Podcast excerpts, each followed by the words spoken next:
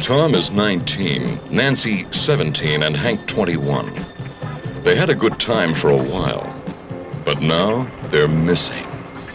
It all started as innocent fun. The van, the drinking, the turn-ons, until they crossed the county line.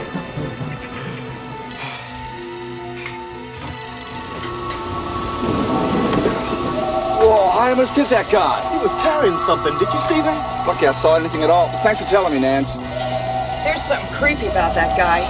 I got a look at his face. He was grinning even when it looked like you were gonna hit him, Tom. I swear he had this strange look on his face. I thought I saw shoes sticking out from under that blanket. Nah, he was just a big farmer with a bundle. Your mind's playing tricks on you, girl. You're all shook up.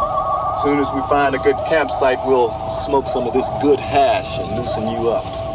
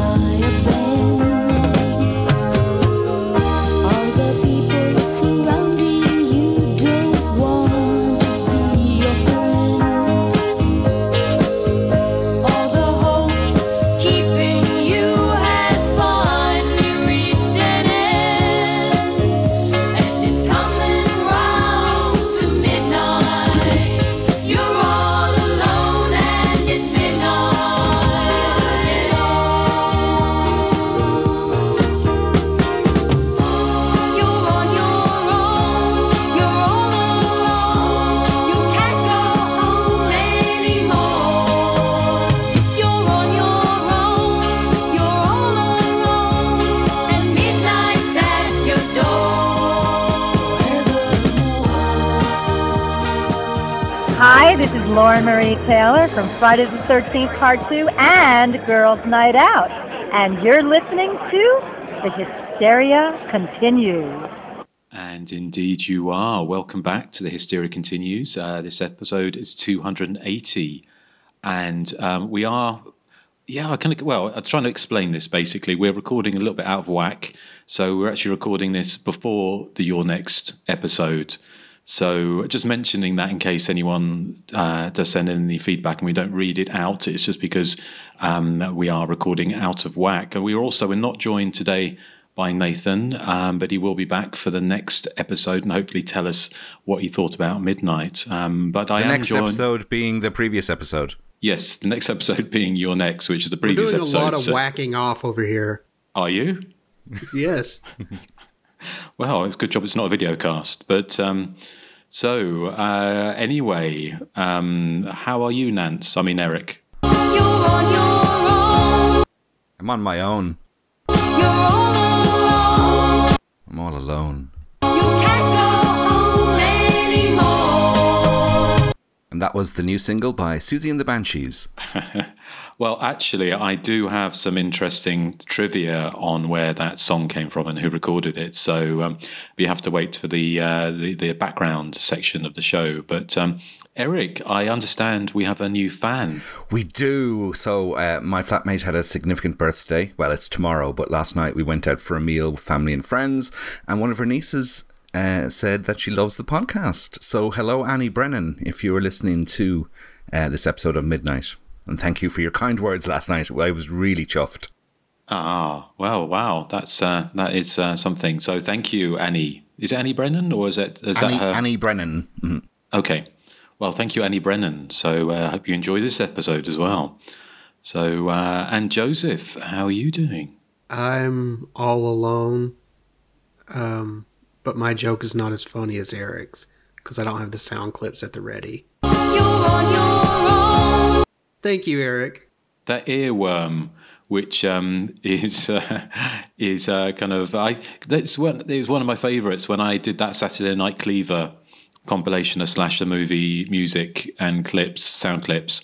Uh, that was always one of my favourites on there, and of course, if you that's that's on YouTube now. So if you want to search for that, if you want to hear the whole thing, but yeah, John A. or John A. Russo or just John Russo's Midnight from nineteen well released in nineteen eighty two. Uh, we'll talk about when it was filmed uh, when we get to it. But yeah, that's our feature presentation coming up a little bit later. Um, and as we're recording a bit out of whack, I'm not sure how much recently seen we're going to have, but I shall head over to Eric first and see what you've been watching. Okay, well, the only thing I've seen this week is uh, 88 Films have just brought out a new 4K Ultra HD Blu ray of House on the Edge of the Park. Now, I don't have a 4K setup, so, but thankfully they have a regular sort of Blu-ray tucked into the box as well. Uh, so this is the Ruggero Gi- uh, Deodato film from nine. Is it 1980, 1979? Um, it's kind of like a home invasion type film with David Hess uh, and uh, John Morgan uh, as these sort of two uh, low lives who invite themselves to this uh, plush um, upper class party in this big mansion and uh, they start doing uh, terrible things to the people at the party, like rape and slicing them up and beating them up.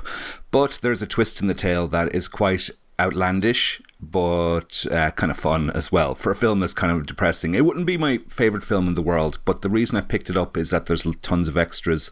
There's two audio commentaries, lots of um, interviews with people associated with the film. Uh, so and it has a lovely booklet and poster uh, tucked in there as well. So it's a nice uh, DVD release for a film. As I said, I wouldn't be a huge fan of it, but um, the extras are sort of what enticed me to it. Uh, have you seen House on the Edge of the Park, Justin? It was a video nasty, I think, wasn't it? It was, yeah. I have seen it many, many years ago. So when I was trying to do that thing like many do, that kind of rites of passage, is trying to watch all the video nasties, probably well over 20 years ago. So I don't think it, I've seen it since. But um, it's it kind of, it's obviously, it was a bit of a, a well, sort of a, a not rip off. Well, it's kind of, I guess, not, it was a, a not reimagining, but a, I guess a rip off of um, The House on the Left, isn't it? It's, it's not Last the same on the but it, Last House on the Left, sorry. Yeah, it's not the same setup exactly, but it's, um, I mean, there were so many of those Italian ones, wasn't there? The Last House on the Beach, um, Don't Ride Late Night Yeah. Trains. All of those kind of movies were very much sort of um, riffing off The Last House on the Left, and I Yeah. think this is kind of one of the later ones, wasn't it? It has that vibe running through it of, of Last House on the Left. As you said, the setup's slightly different, but the payoff is kind of similar. But um, Yeah. yeah. It'll be interesting to see. I mean, when I finally get, you know, I won't go into the. Um, I've got a 4K Blu-ray player coming when I finally get my PS5 back from repair, um, and I've got one or two 4K discs which I've not been able to play. But I'm kind of curious to see how 4K uh, old, you know, films look on on uh, on a player because. I, I saw that um, I mean the 88 are doing great work and bringing great stuff and I saw Burial Ground was coming out on 4K relatively soon or it's been announced and uh, a lot of these films um, are kind of quite grainy you know like the original Friday the 13th it's kind of their their, their, their, their part of the charm is that kind of graininess to them so I just I'm just curious about how much the, the 4K actually adds to the film um, Yeah, my the impression I get is it, it adds a lot to newer films, but older films, I I just can't imagine. Now, I, I don't have a 4K setup, as I said, so I have no way to test this theory. But I can't imagine they'd look too different in 4K to regular Blu-ray. No, because my TV kind of upscales stuff. Even uh, DVDs don't look too bad on it, and um, Blu-rays look great. So I, I it's got it's 4K c- capable, but I yeah, I'm just I'd just be curious to see. But anyway, I I shall f- feedback when I or if I ever get my PlayStation Five back. But uh, Joseph is is the last. Um, sorry, the um, um, what's it called again? House on the Edge of the Park. House on the Edge of the Park. Of course. Have you ever caught that one? Yeah, it's been a long time. I is there like disco music in this? Yeah, there's uh, like lots of dancing at this party before things yeah, go I, I south. remember. I remember that stuff more than I remember all the the heinous stuff because I kind of blocked it out of my memory. But yeah, I haven't seen it in a while. And of course, we, we interviewed John um, Morgan or uh, Giovanni Lombido, Lombardo. De, de, no, it was- Lombardo, blah, yeah. Giovanni my- Lombardo Radice. That's the one. Gosh, God, long my brain is Long time ago. Wow. long time ago. For was it Stage Fright episode? Yep, episode fourteen. Blimey. Oh. Okay. Well, you're an encyclopedia, Joseph. he is. He is. Um, I get very tongue tied today, but I, I am kind of Facebook friends with him for whatever for what that's worth. But I but he posted today because obviously in these movies like Cannibal Ferox and and this movie and the various others where he plays a real kind of scumbag kind of characters, but he's completely different. And today he posted a picture of him pushing his um, his older looking dog around the supermarket buying groceries. So a complete uh, completely different to the characters he played in those those movies. But uh, yeah, well, thanks for you know let us know what the extras are like, Eric. Will do. Always like a nice package. Yes. So um, so is that everything? That's everything I've seen. Yeah. Mhm. Excellent. Okay, and Joseph, how about you? Uh, well, I if I time travel back and f- ask my past self if he's watched anything, he'll probably tell me no, and I'll have the same answer. So it's all very confusing, but I don't have anything. Well, no problem at all. I was kind of, I'm curious. Um, I haven't gone to see it, but our cinema, which we now we have a cinema. Now we've moved. We have a cinema like two minutes walk away, which is fantastic. But and they quite often do. Uh, my Spanish is kind of passable enough to probably watch a film in Spanish now, but. I can. It's they do sometimes show films like once a week. They show uh, one of the films in in English in original language with Spanish subtitles, and there's the film Missing is going to be on there this week and next week. Uh, have you have you guys seen that yet? Is that kind of like a new sort of um, sort of like a Facebooky type, you know, those kind of unfriended style thrillers? I, yeah, from what I heard, it's sort of like that, where someone u- might use social media or a computer to find someone. I could be mistaken with another film. I think there's more than a couple of them out there. There was uh, Searching with uh, John Cho, and then you have the um, uh, the unfriended films, like you said. But there's so many of them, so I could be confused. But I've heard something about it, but Okay, no, well- not too familiar. Well, if I get to see it, well, it won't be on last week, last well, next week's, last week's, whatever episode. It will be in a future episode. So, Yeah. but um, Um, I, just see on I just see on IMDb, uh, Joseph, that Missing is a standalone sequel to Searching. Apparently, Okay, yeah, that's where I'm remembering that from. then okay, I've seen Searching; it's pretty good. If this is anything like that, then yeah, it, it will probably be entertaining to go see at the films uh, at the cinema. So Cool. Okay. Well, I shall let you know if I get a chance or if it comes on in the original language. So, um, and talking of 88 films, our friends, uh, 88 films, I watched for the inaugural um, uh, sort of big screen uh, sort of projector uh, showing on a new house because we've got a, a, big room with a big white wall and everything. So projector looks great on that. And what else could I choose than uh, 1980s Contamination? The Luigi Cozzi movie. What else? so um, the uh, Italian uh, early, well, 1980 rip-off of the Alien franchise, which with Ian McCulloch, not of Echo and the Bunnymen, but of Zombie Flesh Eaters fame, uh, is along for the ride. And uh, yeah, it's a lot of kind of lo-fi uh, Italian, sort of pretending to be American, good fun. So uh, I'm sure that's one. Did we, have we covered that on Patreon? I don't know if we I have. don't think actually. so. It has one of my favorite lines of dialogue in a film, which is where "Help, help! There's an egg in here," which I think is a great line of dialogue. Yes. yeah, That's that's a, the great sequence. Is that the one where she's kind of like they're all all the, the characters bathroom. happen, they all happen to stay like within two doors of each other, and they're just Yeah. kind of half the film is them walking past each other's doors and looking at the Yeah. knobs, the door knobs, I should say. Yes. Um, but uh, yes. So uh, and uh, you've seen Contamination, Joseph.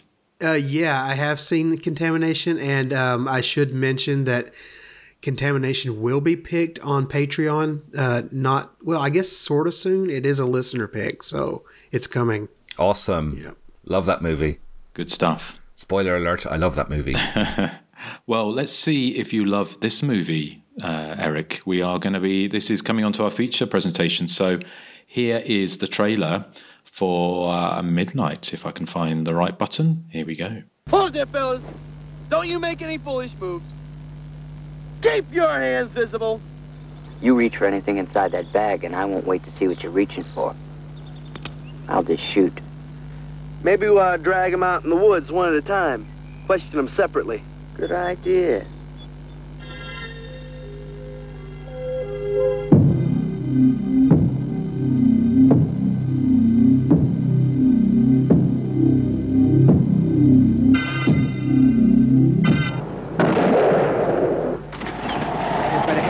People found dead around here just in the past couple of years since I came here to preach. Some look like accidents, some obviously murdered. It's all right. Stay out of here. Take your boy along. Get the road. Watch it. All right. I'm looking on you, Black Wolf. Which one of you owns this van? I do. Okay, take your six pack, get in the van, get out of town, now. You heard the man. Come on, let's go. Let's go. We don't need your kind around here. Need you. Hank, Use your white trash. Let's go. They should have known better when they came into town. Every sign pointed to what could happen there. Every indication told them to leave now. The wise guys in the bar, the preacher's warning, and the sheriff who made hate a way of life. Go, get out of town. We don't want your kind here. But they stayed. They stayed, and it became too late to leave. Too late as the clock approached midnight. Midnight. Now the book from the co-author of Night of the Living Dead comes to life on the screen. Don't miss John Russo's Midnight. What was it called again? God, I love that trailer. It's so awesome. I've got another great little trailer to play a little bit later just to show uh, the different ways it was promoted. But um, a short synopsis, stolen as ever from IMDb, uh, was a young woman fleeing her sexually abusive stepfather, hitches a ride with two young men. But the three soon find themselves at the mercy of a backwards satanic cult. Um, when I reviewed this movie on Hysteria Lives, I called it like a bit of a potpourri um, or a kind of grab bag of popular horror genres, uh, which it very much is. It is kind of, it's not an out and out slasher movie, uh, to be fair, but there are elements in it very there, well. There's there's certain passages in it, including um, when a fat giggling um, a backwards killer in in a kind of uh, dungarees uh, breaks into a house and chases somebody around with a machete. It is in absolutely the, the slasher movie. You know, it completely is completely slasher movie, but it also has all sorts of elements kind of cribbed from other movies. Um, the satanic backwards cult is kind of, I kind of guess, cribbed from films like Ride with the sorry Race with the Devil.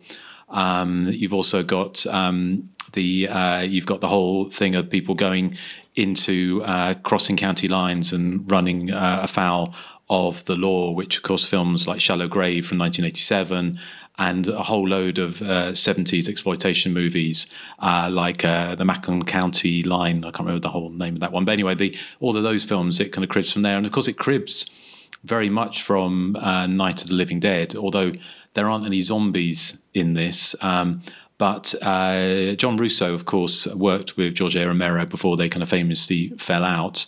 Um, but this film shares elements um, uh, from, I mean, everything from from having scenes in a graveyard to uh, burning bodies um, to, but most uh, significantly, and I guess progressively, uh, is the uh, similarly to Night of Living uh, Dead, which of course had famously had the the first kind of black protagonist in a horror movie.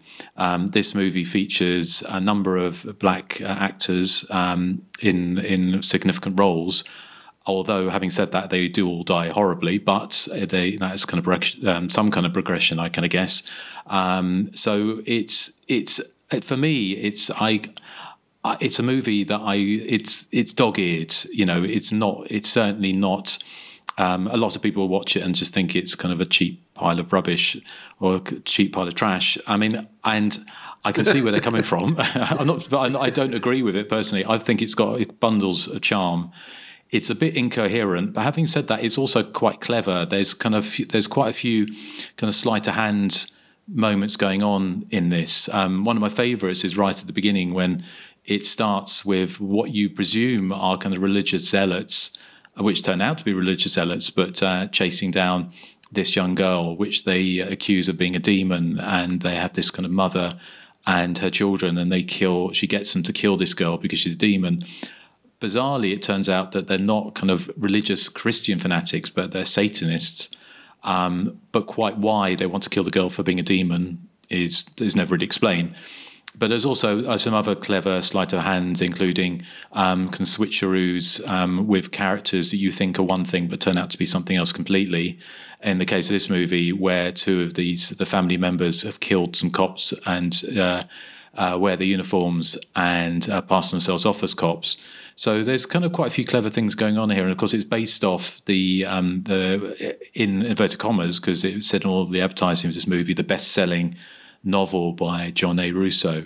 Um, got a fair bit of background on this one. Um, I kind of, you know, there's a lot of fun to be had. It's kind of, it's, you know, it's a bit incoherent, it's a bit jumbled, um, uh, and the low budget uh, shines through more than once. Having said that, it's a film I could watch over and over. I think it's got it's got oodles of charm. Uh, it's got that early '80s feel. Um, it's one of those kind of slasher movies or horror movies that have that kind of chilliness of that early '80s, where everything has still got that '70s beige to it, which in this is exacerbated by the fact that it's shot around Pittsburgh in the wintertime. So everything is looks cold. It's not snowy. It's not a Christmas movie, but everything is is greys and beiges and browns. Uh, everything looks freezing cold. Everyone's in puffer jackets, and so it has that kind of that feel of like Blood Beat or um, you know any of those movies that are, are filmed. I mean, He Knows You're Alone. All those fil- films uh, filmed around the autumn, fall time, and through the winter. Uh, and it has that kind of it does that early 80s kind of uh, look that I love. So yeah, it's not a perfect movie by any stretch. And again, it could be a stretch to call it a slash movie because, as I mentioned, it's a movie that kind of is a grab bag of all sorts of horror genres. Uh, and we'll talk about how the movie was sold or missold to audiences uh, coming up. But uh, but I'm curious to see what you guys thought of it. Eric, was this your first time watch for Midnight? Uh, no, but I hadn't watched it in a long time, so I couldn't really remember a huge amount about it. I have the um, DVD from Arrow Video that came out in 2011, I think it's yeah 2011. So I'd watched it around then, and this is my first time watching it again. Now I was messaging you when I as I was watching it during the week, saying, "Is this really a slasher movie?" Because it was an hour in, and it, it seemed to be a very sort of different type. It didn't even seem to be a horror movie, sort of an hour in.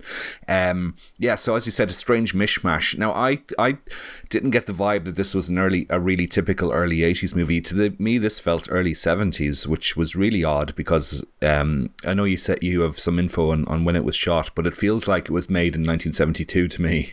It has that real regional horror grindhouse feel. Um, you know, the first hour of it, I thought, you know, it, it felt like a companion piece to something like Axe, which we covered last year not uh, you know it, it's certainly a, a more um, vibrant movie than Axe, but it had that kind of vibe to it. I thought that sort of 70s grindhouse feel. Um, and you know the first hour was was very much like kidnapped co-ed that type of film which is why I was questioning you know is this really a slasher movie? Um, I thought the acting was quite stilted in places uh, particularly when it comes to the Reverend and his daughter, uh, which kind of added to that, you know, that axe style vibe that the film was giving me. And it was quite slow, but it, it and had really long takes, but I, I did kind of enjoy it. Um, you know, the soundtrack is limited. Also, there there's minimal use of score, but uh, you know that one song that we have been playing already that keeps cropping up throughout the film. Well, certainly through the first half. Um, you know, so I, wouldn't be a, a, huge fan of the film. I do, I did find it, uh, as you said, it had charm. Uh, and I thought the first two thirds of the movie for me were ironically better than the the f- final sort of 20 minutes where it becomes much more of a horror film. I thought the sort of Nancy, Tom, and Hank in the van traveling to Florida was kind of strangely was kind of fun, even though nothing really happens. Um, uh, I thought the scene where the corrupt cops catch up with them um, had a degree of tension to it, but uh, I have no idea why Nancy feels the need to scream and run when she's witnessing them killing her two new friends. Whereas if she'd kept silent and stayed behind the tree, she could have um, avoided all of the horror in the second half of the film, I think. Um, the other big, uh, you know, tentpole horror film that I think has influenced this is obviously Texas Chainsaw Massacre, uh, with sort of these people being captured by this um, insane family and kept in cages. Um, obviously, they're not cannibals this time, but they're they're Satanists, which uh, is almost as bad. Um, and the elements that are supposed to be intense, I suppose, in the second half of the film, f- feel kind of humdrum to me. My interest was wandering in those that second half where it was people in cages and um, you know trying to escape and getting captured and all that type of thing. Uh, so it's it's just weird that I found the first half more engaging than the second half. Um, yeah, so as you said, it's a mashup. It's kind of a hitchhiker movie. It's a grindhouse movie. It's a Texas Chainsaw Massacre movie uh, from 1982, but feels to me like 1972. Um, the best I can say is that there's a, a, real endearing time capsule element to the film. It's it's it's it's very much of its time. It's really dated looking, but in the best possible way. Um, but it's probably for me maybe a bit too slow in places and the lacking in scares. Um, but, but I've seen plenty worse, and you know I can see myself revisiting Midnight again in a couple of years' time. It wouldn't be one I'd be you know projecting on the wall for my friends at a party or anything.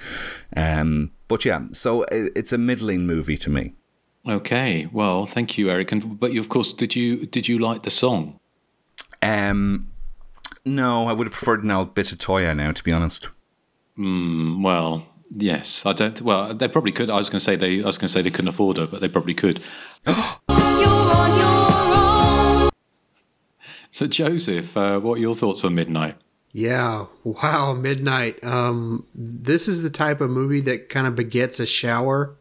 For me, um, I think the plot, like Eric says, the plot itself does feel very 70s with a you know the wayward teen going to a farmhouse or whatever.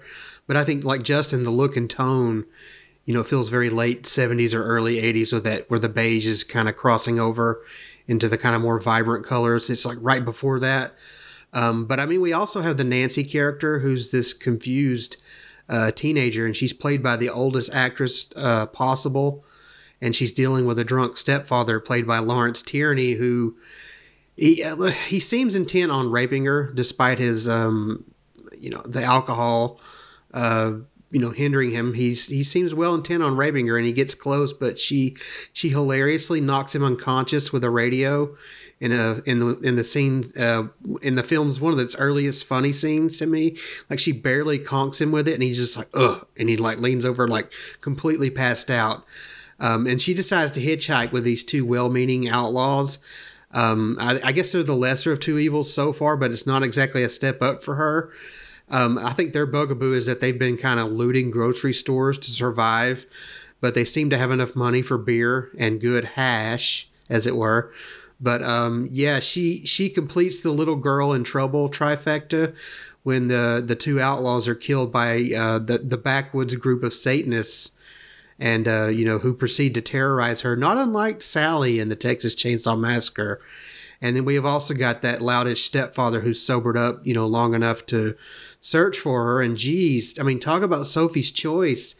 You know, having the main character trapped in this never-ending pit of despair, it should make for a a dour experience. And with those colors that you guys mentioned, you you would think this film would be dour, but I think Midnight for me skates toward a recommendation because it's all played out like some of the goofier slasher films from the time. I mean, I'm not even sure I would call Midnight a slasher film, but it walks and talks just like one. And it has some hilarious line readings. And I love the early scene in the van where the, the two outlaw characters, they're narrating Nancy dealing with this nearby pervert. They're like, oh my God, she's talking to someone else. Oh my God, I don't think she likes that guy. Oh my God, we should go pick her up. I love the line readings like that. They're just, they're just so hilarious to me. I mean, you've also got that amazing, I don't care what Eric says, that amazing theme song that plays more often than not. And I'm going to wait because I'm waiting on Eric to play it.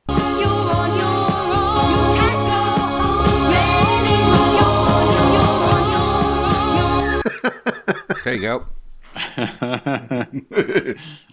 wow, I set myself up for that one, didn't I? Uh, the film, I think, finally tips its hat more towards the the kind of typical slasher movie thrills. I guess in its final 15 minutes, but for me, I I kind of like the build up a lot more. Um, I don't know. I just think it was this kind of right time, right place amalgamation of elements, like Justin said, that I think gives the film more charm than it should, you know, be allowed with the you know, certainly with the ringer it puts its lead character through. But um, I guess uh, I guess I'm saying it works in spite of itself. So thumbs up for me. I mean, it's both cheesy and sleazy all at once, and I really can't ask for much more from a film from 1982. So yeah, thumbs up. Excellent. Well, thank you. I mean, did, you think? I mean, th- that scene with the the pastor and his daughter, uh, who live in the house next to the cemetery, by the look of it. Um, that that that is pure slasher movie, isn't it? In that those Yeah. fifteen minutes are like it could have been lifted from any slasher movie at the time. So it's kind of that's why I think John Russo was kind of looking um, around at all the different thing you know elements. Is say because it's interesting the way the film was sold because one of the posters sells it like one of those uh, teens sort of accidentally stumble into the wrong county and get persecuted by the police. And then there's the other poster with the uh, with the zombie, um, the ghoul drinking from a, a, a goblet of presumably blood, um, which misleads the audience into thinking it's a zombie movie. Which, of course, I can understand why they did that because obviously his association with Night of the Living Dead, and there was a scene in the movie where um, you've got the comparisons to Texas Chainsaw Massacre, although interestingly, John A. Russo says that he never saw Texas Chainsaw Massacre, which I find difficult to believe given some of the other things I dug up about it. But he claims he'd never seen that movie. Um, a- again, I find it difficult to believe, but it does it does have that also that that kind of comparison with Psycho, doesn't it? With the mother who's kind of the mummified corpse of the mother that the the children are kind of worshipping, and at one point they're they're decapitating and um, draining the blood of all these people to to kind of basically make the the desiccated corpse of their mother drink the blood to bring her eternal life. Um, Yeah, I mean that's that's totally Texas Chainsaw Massacre. Well, the blur. I'm looking at the, the the DVD sleeve I have here. Is that image of the kind of zombie holding the goblet, and the tagline is "When the dead drink the blood of the living." So it is totally selling it as a zombie movie. Yeah, the cover I always remember was the um, Vidmark label with the girl on the the blades that are kind of like the clock hands, Right, and she's yeah. naked. Yeah, that's totally that screams totally slasher. So I always saw that at the video store, and you know that you know it's screaming slasher made made me think the film was a slasher film when when honestly it's barely kind of a slasher film. Well, it's it's interesting that they say the two theatrical posters I've seen. One, I or the ad, the newspaper adverts. The one is that the kind of zombified, uh, the the drawn image of this kind of ghoul drinking from a goblet of blood. But the other one is of um, uh, kind of predating almost the Blair Witch. Some of the Blair Witch promotional posters, where it has like a missing poster and has the three images of Nancy, Hank, and the other guy, um, and their ages and their names underneath it. And below that is the the picture of the the fake policeman with the the big kind of porn stash. What do you call Yeah. those? Eric will know what those are called. Handlebar mustache. is it a handlebar moustache? Well, it's Is like a big horse, sure. horseshoe, isn't it? Kind Yeah. of Mm. moustache. But anyway, You've given a lot of mustache rides. You should know. but um, so that one very much sells it more of as a kind of again that kind of thriller along the lines of films that became you know that we've you know we talked about the um, uh, the Shallow Grave and the the Macon County Line movie and I could forget and there's quite a few other ones in the 70s, which again is very much a 70s standard. Um, there were a lot of those uh, kind of women in prison sort of style movies that came out in the early 70s uh, that started with that kind of whole kind of concept of being wrongly imprisoned by corrupt sheriffs and all those kind of things. Um, and I should have looked a few num- names up, but. Um, the uh, but uh, but interestingly, when it was sold, so it sold as that, and also sold as a horror movie. And just to show how much of a horror movie it was sold out, I've got this fantastic TV spot that I came across just to show it display. It's only thirty seconds. Now the hour of horror approaches and the terror begins at midnight. Midnight, when the dead drink the blood of the living. Midnight, by the co-author of Night of the Living Dead. Now don't miss John Russo's Midnight. Rated R. Under 17 not admitted without parent. If you have a weak stomach, don't come. Yes, don't come, Eric, if you have a weak stomach. I'll do my. if I got a I'll weak do my stomach, best. uh, that's probably the last thing on my mind right now. but uh, talking talking of weak stomachs and what they're um, what they're doing with it is, of course, this movie features the special effects of Tom Savini, who are apparently, according to some trivia I've seen, turned down Friday the Thirteenth Part Two to make this movie. But didn't he turn down Friday the Thirteenth Part Two to do the burning? Well, yes, that's what I thought. So I, hmm, I don't know is the honest answer. Um, that's one of the th- trivia's I saw, but I did see that. I seemed, it, for whatever reason, he got involved in this movie. Obviously, because his association with George A. Romero and doing the special effects for Dawn of the Dead. Um, so, but. Uh, and famously, this movie was cut quite a lot before it's um, it was released. It got some trouble with the uh, this the for uh, with the MPAA for an R rating. But I mean, what were your impressions of the Tom Savini special effects in this movie? What was left of them? Well, the only real special effects were maybe the that brief decapitation scene and uh, that girl getting her throat cut and the blood pouring into the. I suppose he probably did maybe maybe did the, the makeup effects for the desiccated mother as well. But I mean, they they don't scream Tom Savini to me personally because he, you know, his his, I think his his work around this time would be a cut above what we see in Midnight. So it doesn't strike me as being a Tom Savini effects showcase, if I'm honest. No, because I mean, if you look at some of the other uh, films he's making, like Eyes of a Stranger, um, and when Warner Brothers accidentally released it uncut in Canada, I think it was the DVD I've got, and I think it's possibly being re-released uncut now. And the special effects were pretty splashy, and I do wonder if there was more to it that were just cut out, or they just got they paid him to come in to do a couple of days work on something. Having said that, Tom Savini's not shy about coming forward, is he? And you know about saying if people claim that he worked on a movie, he didn't, or to clarify how much work he did. I mean, infamously, the whole hoo ha about whether or not he did special effects on Nightmares and a Damaged Brain, which um, were much more spectacular than this movie. You know, they were sort of. Having said that, this movie had a budget which probably would buy uh, tea and buns for the average uh, Hollywood blockbuster for a day, I would imagine. So, so, um, so. But anyway, well, let's talk a little bit about some background. So, Eric, do you have anything for us? Uh, yeah, I do, but I just want to mention uh, there's one scene in the film where uh, they shoplift from this grocery store, but it it shows them w- one moment um, putting the groceries on beside the till as if they're going to pay for them, and then the next second they're running out with the grocery bags. It's like, why didn't they just fill up a trolley and just run? Why do they bother going to the checkout at all? Maybe they were playing mind games with the clerk. But why does also why does one character think there's a hyena in the woods of Pittsburgh, outside Pittsburgh? Do you remember the scene when he's it's like the giggling loon Yes. who's out there and he thinks is that a hyena? Although it which kind of kind of rivals that that scene in um, in uh, Night of the Demon when they think an elephant might have taken their boat. Oh yeah. Um, and also the other thing I want to point out before we go is um onto background is was that the world's worst frisbee thrower we saw in this film? But they they do a fantastic throw, don't they, when it goes behind the shed? yeah, but other than that, it's a bit pants. they're ter- they're terrible. The other, actually, before we go to background, one thing I did want to ask is only in. Uh, I, I can definitely see where you're coming from with the '70s grindhouse feel to it because it definitely feels like it has that. Um, uh, but uh, it's it, it's just kind of um, it- it's it's strange that whole that it has that thing with the Lawrence Tierney character who is this would be molester of his stepdaughter. Um, and then he becomes her savior at the end. Yeah, I know. I, I that struck me as being kind of kind of odd and very off kilter as well.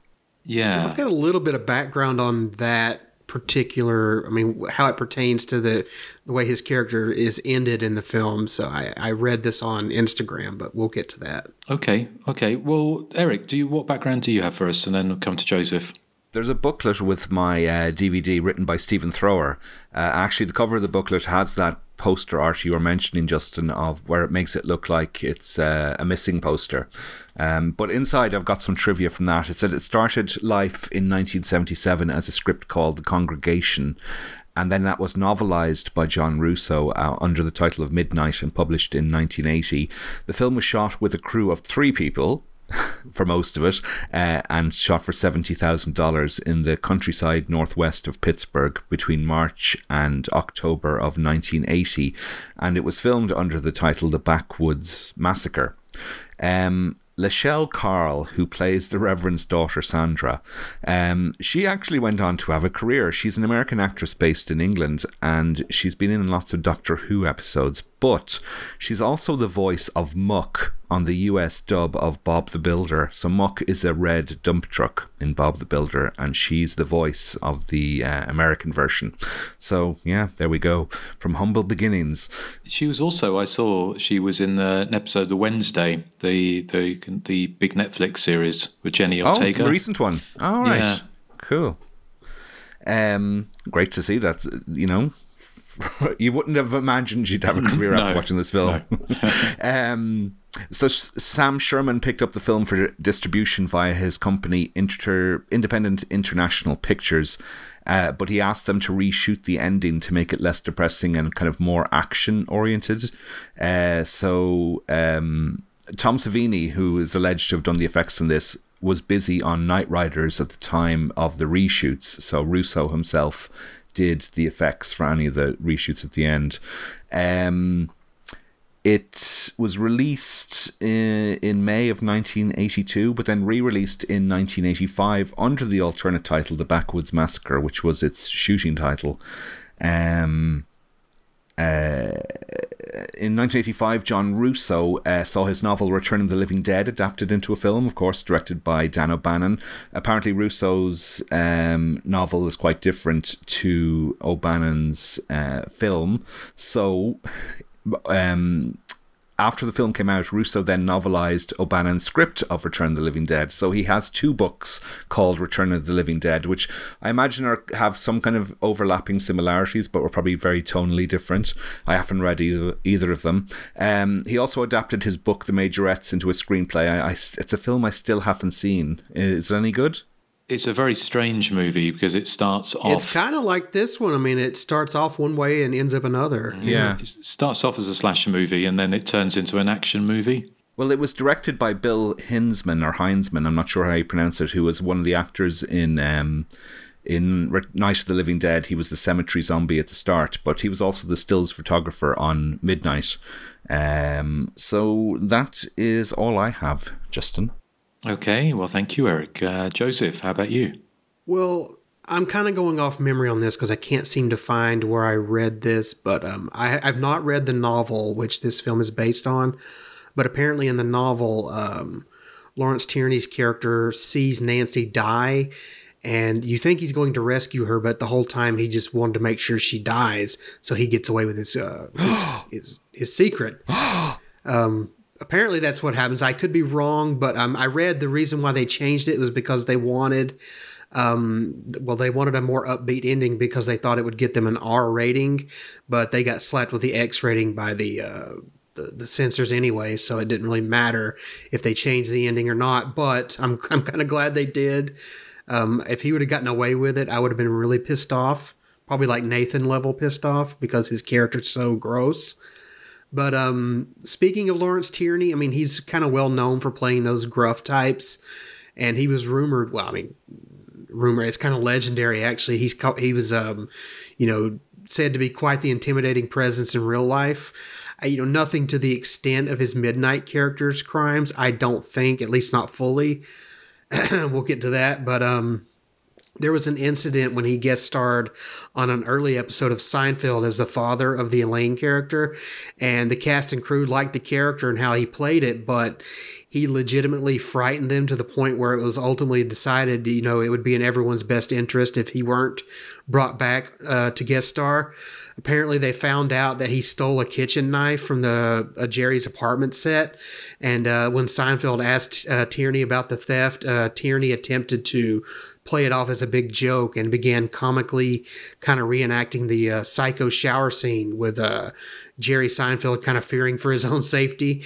Um, he also apparently terrorized the crew on The Simpsons when he did a one and done guest spot on one of their Christmas episodes. Um, he insisted uh, reading his lines in a southern accent for some reason, which they had to talk him out of. And he also insisted that certain jokes be rewritten with other characters in the scenes, even though it would kill the joke. So they basically had to kowtow to him and do line reads while he recorded his bits, and then they had to kind of edit those bits out later. And it cost him a lot of money and time. And apparently, when he uh, arrived at the set of The Simpsons um, to do line reads, and this is what I alluded to earlier, he hit on the uh, casting director the minute he arrived for the line reads, and uh, possibly in an overt manner. It didn't really say, but he also didn't like one of the Simpsons writers because he said he dressed like a baseball player. I don't. Whatever that means, I don't know. But Julia Louise Dreyfus um, from Seinfeld, she stated later that uh, uh, in an interview that he was a quote unquote total nut job. So, yeah, a little background on Lawrence Tierney there. I tried to find anything that might hint at his behavior on the set of Midnight, but I couldn't really find anything, but I can I can only imagine and be thankful that, you know, he didn't do anything to that poor poor Nancy or the actress uh, who plays her in real life. I'm hoping that she, you know, she made it out unscathed, but um that's all the background I have on the film. Uh, specifically Lawrence Tierney. Wasn't Lawrence Tierney also in The Prowler? He was. Was he in The yes. Prowler? He was, yeah. He was in Silver Bullet as well. And also, he was in uh, Joe Zito's earlier slash movie Blood Rage, which I've not Oh, seen. yeah. So, is it Blood Rage Never Pick Up a Stranger from '79? Yeah, it's uh, 1979. Yeah, it's a, it's a decent little kind of pre-maniac type movie. Yeah, so it's one I need to uh, to uh, to um, to watch finally. But uh, I, I- mean, another face that turns up um, in this is one of the backwoods family is played by John Amplas, who um, will be familiar to anyone who's ever seen George A. Romero's Martin, because he plays the uh, the lead character in that. Uh, he's also had quite a long and illustrious uh, career. Um, Melanie Verlin, who played um, Nancy in the movie, uh, she didn't have a long and illustrious career, so at least not at, in the, the cinema. She played uh, an animal activist in Monkey Shines in 1988, which was little more than a, a bit role. Um, her and most of the people in this were all kind of from the Pittsburgh uh, sort of theatre community uh, including the guy I didn't write his name down, but the guy who played the giggling fat maniac. He was uh, a kind of actor director who was quite well known in the in the kind of the Pittsburgh uh, theatre community, which is quite normal for these kind of low budget kind of regional horror movies. Um, interestingly, as you mentioned, I think it was either Eric or Joseph mentioned. Um, I think it was you, Eric, saying that it was filmed for seventy thousand dollars. Um, John Russo originally claimed it was filmed for two hundred thousand dollars. Uh, apparently, originally he was he was very he wouldn't say what the budget was, but when he did um, he did say he said in in I found some interviews with him um, about the making this movie from local Pittsburgh press, and he did say that um, that originally it was made for two hundred thousand dollars. Um, and he also said it had been made last year in 1981, but I think the, the the dates are correct for the 1980 uh, dates. Apparently, it shot over six months, which is a very long time, although that may include the reshoots. Um, because when you watch the film at the beginning, it has the 1980 in the Roman numerals uh, date on it. So it definitely was originally done. It sat on the shelf for 18 months or so. Um, and John Russo himself said it was because of the glut of horror movies that had come out uh, in the early 80s that meant it couldn't find a distributor. So I imagine that he probably did the the thing that everyone else was trying to do, is sell it to as a negative pickup to one of the majors, which didn't happen. So eventually, as you mentioned, it came out in um, in May of 1982. Uh, it had um, it, it didn't play its local area of Pittsburgh until September of 1982, um, but noted it done good business in Florida, Michigan, Ohio, and Tennessee. Um, it said when they were interviewing John Russo, they said he looked like uh, he, he said the 43 year old, as he was then, looked like a school teacher, and it says he once was. Um, and met uh, George A. Romero at university in 1957. Um, he said originally his adapta- he wanted to um, his original adaptation of the Majorettes or the, for the screen fell through in 1972. It didn't get made until was it 87, wasn't it? I think or 86, 87. So who knows what it would originally uh, look like before. So he said it was completed in 1981, but I think that's probably just to, to put off the scent that the film was already uh, a good year and a half old. Um, he said it was made with a small local crew, which literally was three people, so you can't get much smaller than that. Uh, and he said it was more. He, he said he was happy with how it turned out, um, and he'd become more interested in the genre recently, but wanted bigger budgets uh, so he could uh, be less exploitative, in his words. Now, the reason I don't necessarily believe, uh, you know, he hadn't seen Texas Chainsaw Massacre, which of course at the time when it came out, and it was on constant re re-release um, throughout the 70s and early 80s. In fact, the Texas Chainsaw Massacre was on a popular re-release throughout the early 80s um, uh, during the slasher movie craze. So for him not to have seen it is is you know it would be unusual. But he said um, to the interviewer at this time, he said, "I've seen them all, like Terror Train and Friday the 13th, and it seems like Midnight has a lot more plot than any of them." So, um, having said that, he um, when it finally got a review in the Pittsburgh press, uh, they said apart from seeing the novelty of local actors, um, uh, they said that John Russo's Midnight is a machine built to frighten people. Unfortunately, it's a machine on the fritz. Uh, it said it wasn't scary and it lacked humour. Uh, so, uh, just seeing if there's anything else that I haven't uh, mentioned. Oh, of course, the, the one other thing I wanted to mention very quickly was that there was Midnight 2 that was released in 1993, also directed by John A. Russo. Um, and went the Silent Night, Deadly Night Part 2 route, uh, or route, as we say in England, um, to, uh, to kind of incorporate lots of footage from the original movie. Now, I haven't seen Midnight 2. Um, have either of you? No, no. Have you seen it, Joseph? No, uh, I was under the assumption that that movie didn't exist. Uh, I thought it was a lost movie, but apparently it does exist. Well, I saw it on IMDb, so I'm presuming it does because people there were reviews for it. So, but having said that, there were reviews for um, uh, sort of gory graduation and somehow slaughter. So who knows? Um, I have to sort of uh, dig around. The the one, the last thing I nearly forgot to say was, of course, about that theme song. Um, and it was uh, sung by a band called One Man's Family, which, much like the Nolans, um, was made up of a, a, a group of sisters, in this case, four sisters, who um, were had spent who were kind of known quite well, uh, quite well in Pittsburgh, uh, and um, had been trying to make the big time for a number of years, but they were very out step, step sorry, with the with punk and disco and all the other kind of musical um, genres that were around at the time, and said they based their their uh, singing and songwriting more on the kind of '60s uh, sound of like the Mamas and Papas, so those kind of vocal harmonies, which were kind of very out of fashion by 1980.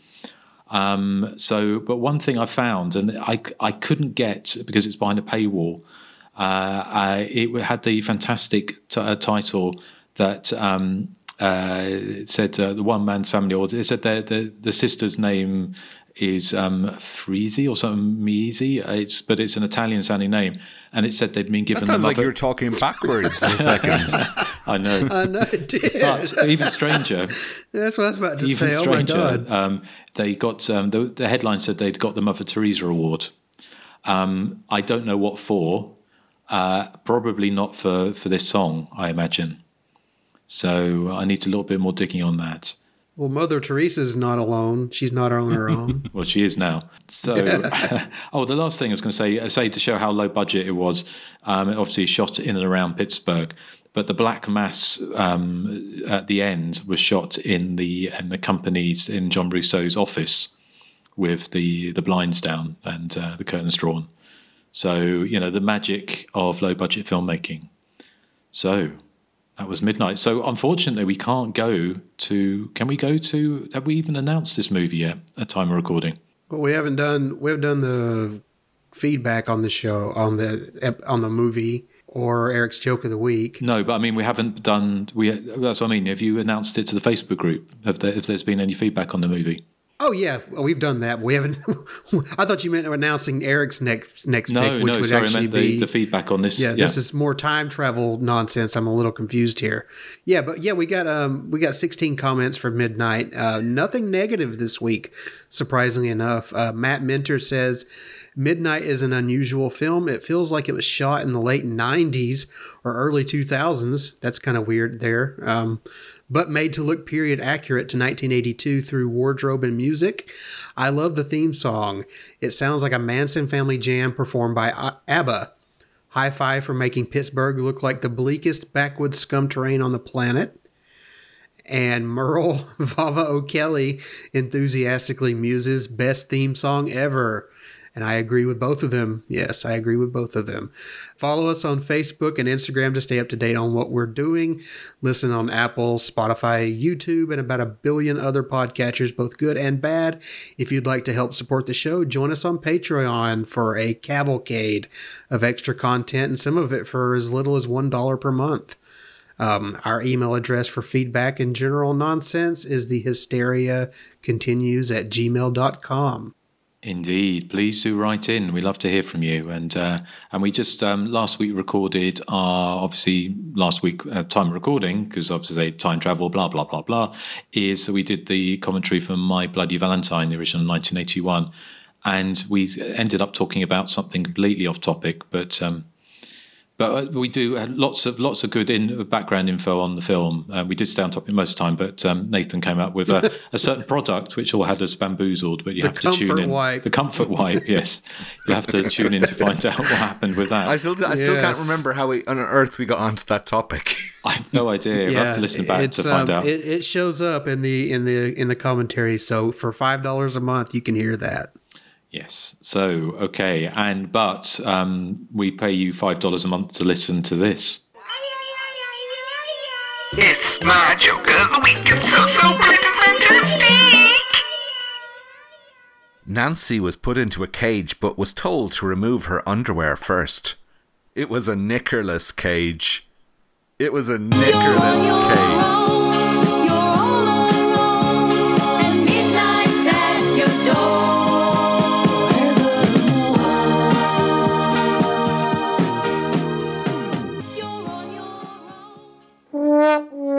Did you not get the joke, Justin? I did not get the joke. Cage.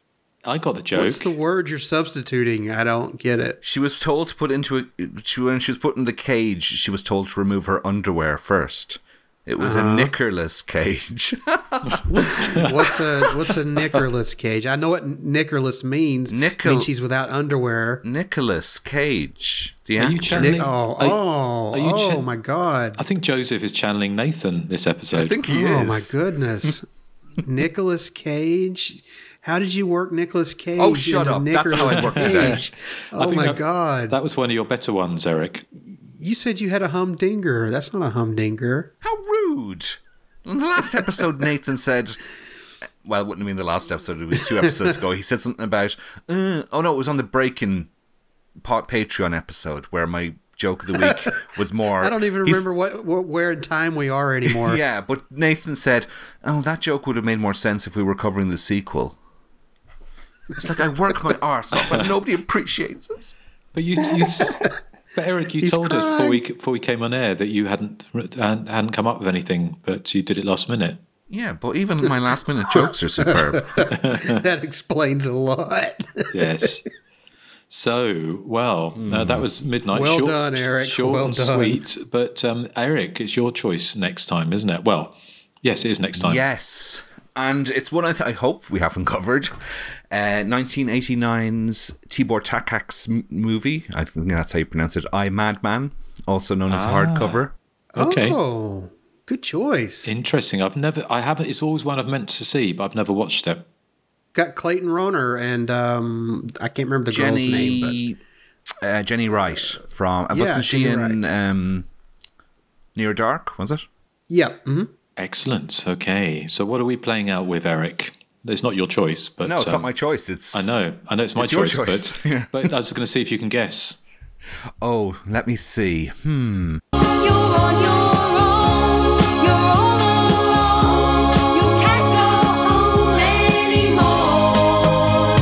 Is it that one, or is it some song with "Midnight" in the title by Siouxsie and the Banshees? Well, I was torn, but I think um, unless um, uh, Joseph wants to do a, like a little uh, medley, but I was torn. I think we should play that with the the song by the um, the One Man's Family uh, for the thing, and then maybe a little bit of Night Shift by Siouxsie and the Banshees. Just for you, Eric. I'm doing shout outs because Siouxsie's just about to go out on tour. To she's playing she's playing big stadiums and festivals. So um, Toyah's playing big stadiums and festivals. She's playing the Rewind Festival. The, but the, re, the rewind is full of um, washed up has-beens. It's not. It has. It it, is. has Nik Kershaw and China Crisis. So you're Is it a kind of Nicholas Kershaw? so you're kind of um, you're kind of proving your point there, Eric. I'm not, and it's got Tom Bailey from the Thompson Twins Okay, so uh, yeah, and and Tony Hadley. Spandau Ballet. okay. Well, I, I, think they're quite fun, those 80s revival things, but they are kind of, um, yeah, let's just put um, let's see list. But anyway, so uh, so we'll play out with those, and we'll catch you next time on Hysteria Continues when we will be covering well, I Madman, which new one, new one for me. To uh, so I'm looking forward to seeing that. Uh, uh, and uh, yeah, well, thanks for listening and say goodbye to the good people. what? did you heard it too, Eric? I did, yeah. There was some kind of Skype glitch there, and you sounded like this. Say goodbye to the good people. What, sound like Emo Phillips? You did a bit. Yeah, yeah a oh. little bit. How strange. Well, it wouldn't have picked, unfortunately, it wouldn't have picked up from, on my end, as it were. No. So, which is a shame. Bye. Bye. All right, bye bye.